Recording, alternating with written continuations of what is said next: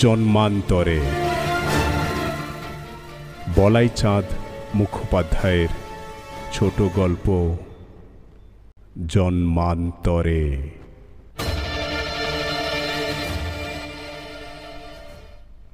দোষ যে কার, তা বলা শক্ত।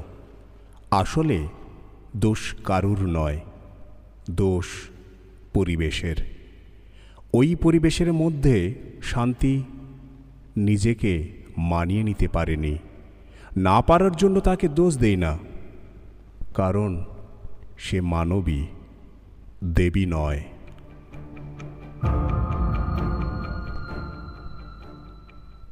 দ্বিতীয় পক্ষের বর তাকে বিয়ে করে এনে প্রথম দিনে শোবার ঘরে একটি অয়েল পেন্টিংয়ের ছবি দেখে বলেছিল, ওকে আমি ভালোবেসে বিয়ে করেছিলাম।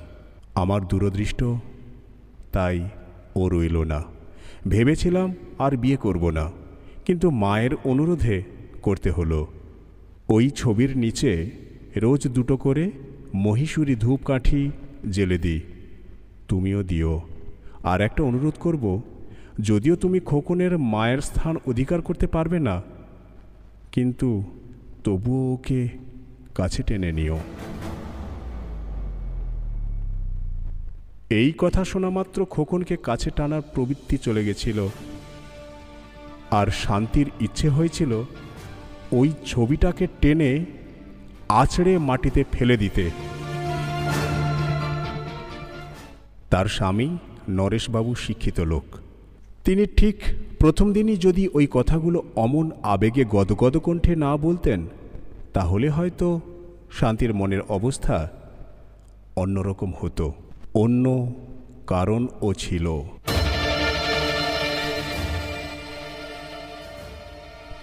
নরেশবাবুর মা বিষধর সর্পিনী একটি। যখন কথা বলেন, মনে হয় ছবল মারছেন। বিয়ের পরদিনই তিনি শান্তির রূপের এবং শান্তির বাবা মায়ের ছোট নজরের যে কড়া সমালোচনা করেছিলেন, তাতে শান্তি যদি পাথরের মূর্তি হতো, তাহলে ফেটে যেত। সে পাথরের মূর্তি নয় বলেই বিদীর্ণ হল না, কিন্তু তার মন বিষাক্ত হয়ে গেল। বাইরের লোক দেখানো ভাবে খোকনকে সে আদর করতে গিয়েছিল, কিন্তু নরেশবাবুর মা হাঁ হাঁ করে উঠলেন। এমন ভাব করলেন, খোকন যেন শত্রুর কবলে পড়েছে। খোকনকে নরেশবাবুর মাই খাওয়াতেন, নাওয়াতেন, কাছে রাখতেন। খোকন রাত্রে তার কাছেই শুতো। নরেশবাবুর মা এমন একটা ভাব দেখাতেন যেন সংসারে সব কিছুই খোকনের। তার সেবা যত্নের কোনো ত্রুটি সহ্য করবেন না তিনি। তার সেবা যত্ন করবেন নিজের হাতে, আর শান্তি কেবল তার দাসীর মতো সে সেবার উপকরণ জুগিয়ে দেবে। খোকনের জামা কাপড় সাবান দেবে, তার জন্য ভালো মন্দ খাবার করবে, ব্যাস, আর কিছু না। খোকনের বয়স মাত্র তিন বছর। কিন্তু কি আদুরে, বায়নাদার ছেলে। বাড়ির আবহাওয়ায় তার কান্না, চিৎকার, চেঁচামেচি, ঝড় বইত দিন রাত্রি, অতিষ্ঠ হয়ে উঠেছিল শান্তি। সে যদি লেখাপড়া জানত যদি অন্য কোথাও স্বাধীনভাবে জীবনযাপন করার তার সুযোগ থাকত, পালিয়ে যেত সে। কিন্তু সে সুযোগও ছিল না তার। একটা অনড় খুঁটিতে বেঁধে সংসার তাকে চাবকাচ্ছিল চাবুকটা হলো ওই খোকন। আর চাবুক চালাচ্ছিলেন তার ঠাকুমা। কিন্তু একটা কথা শুনলে আপনারা হয়তো বিস্মিত হবেন, ওই চাবুকটাকেই, ওই খোকনকেই আদর করবার ক্রমশ ইচ্ছা অঙ্কুরিত হতে লাগল তার মনে। অমন সুন্দর অনিন্দকান্তি ফুটফুটে ছেলে দেখলেই কোলে করতে ইচ্ছে করে যে, চুমু খেতে ইচ্ছে করে, কিন্তু তার এই গোপন ভালোবাসা প্রকাশ করবার উপায় ছিল না। তবু সে খোকনকে প্রায়ই আড়ালে ধরবার চেষ্টা করত। একদিন ধরেও ছিল। কিন্তু খোকন তার হাতে কামড়ে দিয়ে ছুটে পালিয়ে গেল। আর চিৎকার করে বলতে লাগল, ঠাকুমা ঠাকুমা লাক্ষুসী আমাকে জাপটে ধরেছিল। সর্পিনীর সঙ্গে সঙ্গে ফনা তুলে তেড়ে এলেন। এভাবেই চলছিল, কিন্তু একভাবে চিরদিন চলে না। সর্পিনীরাও অমর নয়। খোকনের বয়স যখন পাঁচ বছর, তখন তার ঠাকুমা মারা গেলেন।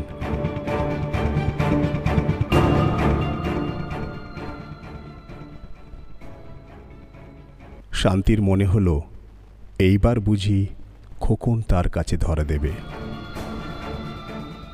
কিন্তু দিল না। ঠাকুমা তাকে শিখিয়ে দিয়ে গিয়েছিল, শান্তি ডাইনি, শান্তি রাক্ষসী ওর কাছে খবরদার যাসনি।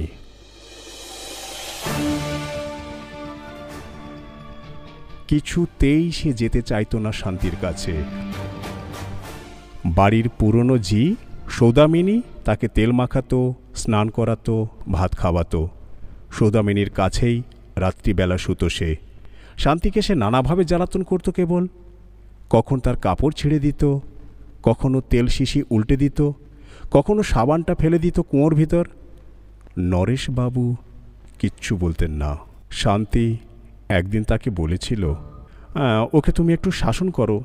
কি দুষ্টুমি যে করে আর আমাকে কি খারাপ খারাপ গাল দেয়? নরেশবাবু একটু মুচকি হেসে বলেছিলেন আমার শাসন ও শুনবে না কারণ আমি তোমাকে বিয়ে করেছি। সেদিন যে ঘটনাটা ঘটল তা সামান্য। কিন্তু তা অসামান্য হয়ে উঠল ঘণ্টা কয়েকের মধ্যে। ভাড়ার ঘরের শব্দ শুনে শান্তি চিৎকার করে উঠল, কে রে? কোনো উত্তর নেই। ঘরের ভেতর ঢুকে দেখে খোকন নাগরির ভেতর হাত ঢুকিয়ে খেজুরে গুড় খাচ্ছে। মুখে, বুকে, হাতে খেজুরের গুড় মাখামাখি। তবে রে, একটা চেলা কাঠ নিয়ে তেড়ে গেল শান্তি। খোকন ছুটে বেরিয়ে গেল রাস্তায়। রাস্তায় বেরিয়ে সে হাসি মুখে চেয়ে রইল খিড়কির দরজার দিকে। ঠিক সেই সময় একটা ফটোগ্রাফার আবির্ভূত হলেন রাস্তার এক প্রান্তে। ইনি সেই জাতের ফটোগ্রাফার, যারা ঘুরে ঘুরে নানা রকম ফটো তুলে বেড়ান। এবং দাওমাফিক সেগুলো বিক্রি করেন। অনিন্দকান্তি খোকনের ফটোটা তিনি তুলে নিলেন। তুলে নিয়ে চলে গেলেন তিনি। খিড়কির দরজার মুখে দাঁড়িয়ে শান্তি ডাকাডাকি করতে লাগল। আয় আয়, শিগগির আয় বলছি। খোকন এলো না। হাসতে লাগল।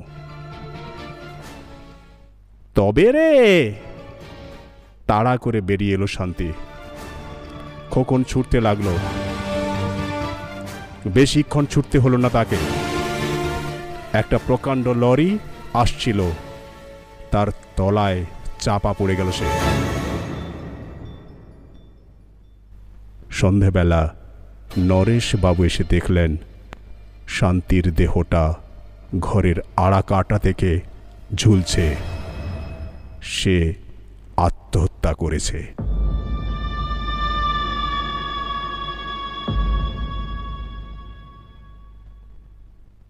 তিরিশ বছর পরে।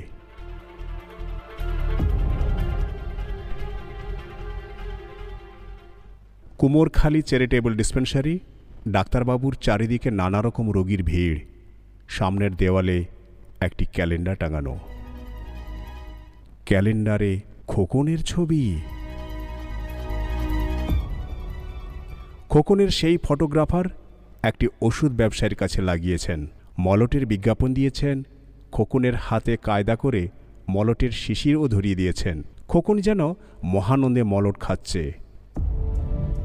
বুকে, মুখে, চারিদিকে মলট মাখামাখি। খোকন হাসছে, চমৎকার দেখাচ্ছে তাকে। রোগীর ভিড়ের মধ্যে একটা যুবতী বারবার চেয়ে দেখছে খোকনকে। মাঝে মাঝে নির্বিশেষ হয়ে যাচ্ছে সে। তোমার কি চাই? ডাক্তারবাবু জিজ্ঞেস করলেন তাকে। আমার শাশুড়ির কোমরের ব্যথা হয়েছে, ডাক্তারবাবু। কতদিন থেকে? দিন সাতেক হয়েছে। আচ্ছা একটা মালিশ দিচ্ছি, রোজ দু তিনবার মালিশ করো। আর গুলি দিচ্ছি কয়েকটা, চার ঘণ্টা অন্তর খাইও, তিন দিনের ওষুধ দিলাম। প্রেসক্রিপশন নিয়ে তবুও বসে রইল মেয়েটি। চেয়ে রইল ক্যালেন্ডারের ছবিটার দিকে। যাও, ওষুধ নিয়ে যাও, ডাক্তারবাবু বললেন। হ্যাঁ এই যে যাচ্ছি। হ্যাঁ ওটা কার ছবি, ডাক্তারবাবু? ওটা? ওটা ক্যালেন্ডার।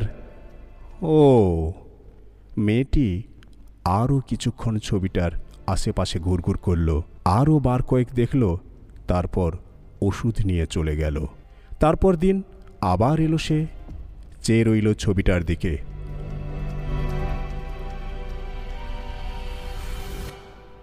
ডাক্তারবাবু জিজ্ঞাসা করলেন কেমন আছেন তোমার শাশুড়ি? হ্যাঁ ভালো আছেন। তিন দিনের ওষুধ দিয়েছি তো আজ তবে এলে কেন? না এমনি মানে ওই ছবিটা দেখতে এলাম। ছবিটা খুব ভালো লেগেছে? চুপ করে রইল। হঠাৎ ঠোঁট দুটো কেঁপে উঠল তার। চোখ ভরে জল এলো। কি হলো? "আহ, না কিছু না। একটু অপ্রস্তুত হয়ে চোখের জল মুছে ফেলল সে। তারপর বলল "হ্যাঁ, জানি না কেমন করে ওর ছবি এখানে এলো? কার ছবি? আমার খোকুনের। পাঁচ বছর বয়সে সে মারা যায়। এ ছবি আপনি কোথায় পেলেন? ক্যালেন্ডার কি? নিরক্ষর পাড়াগে মেয়েকে ক্যালেন্ডার কি তা বোঝানো শক্ত। তোমার ছেলে ওই রকম ছিল? অবিকল, সেই মুখ, চোখ, সেই হাসি।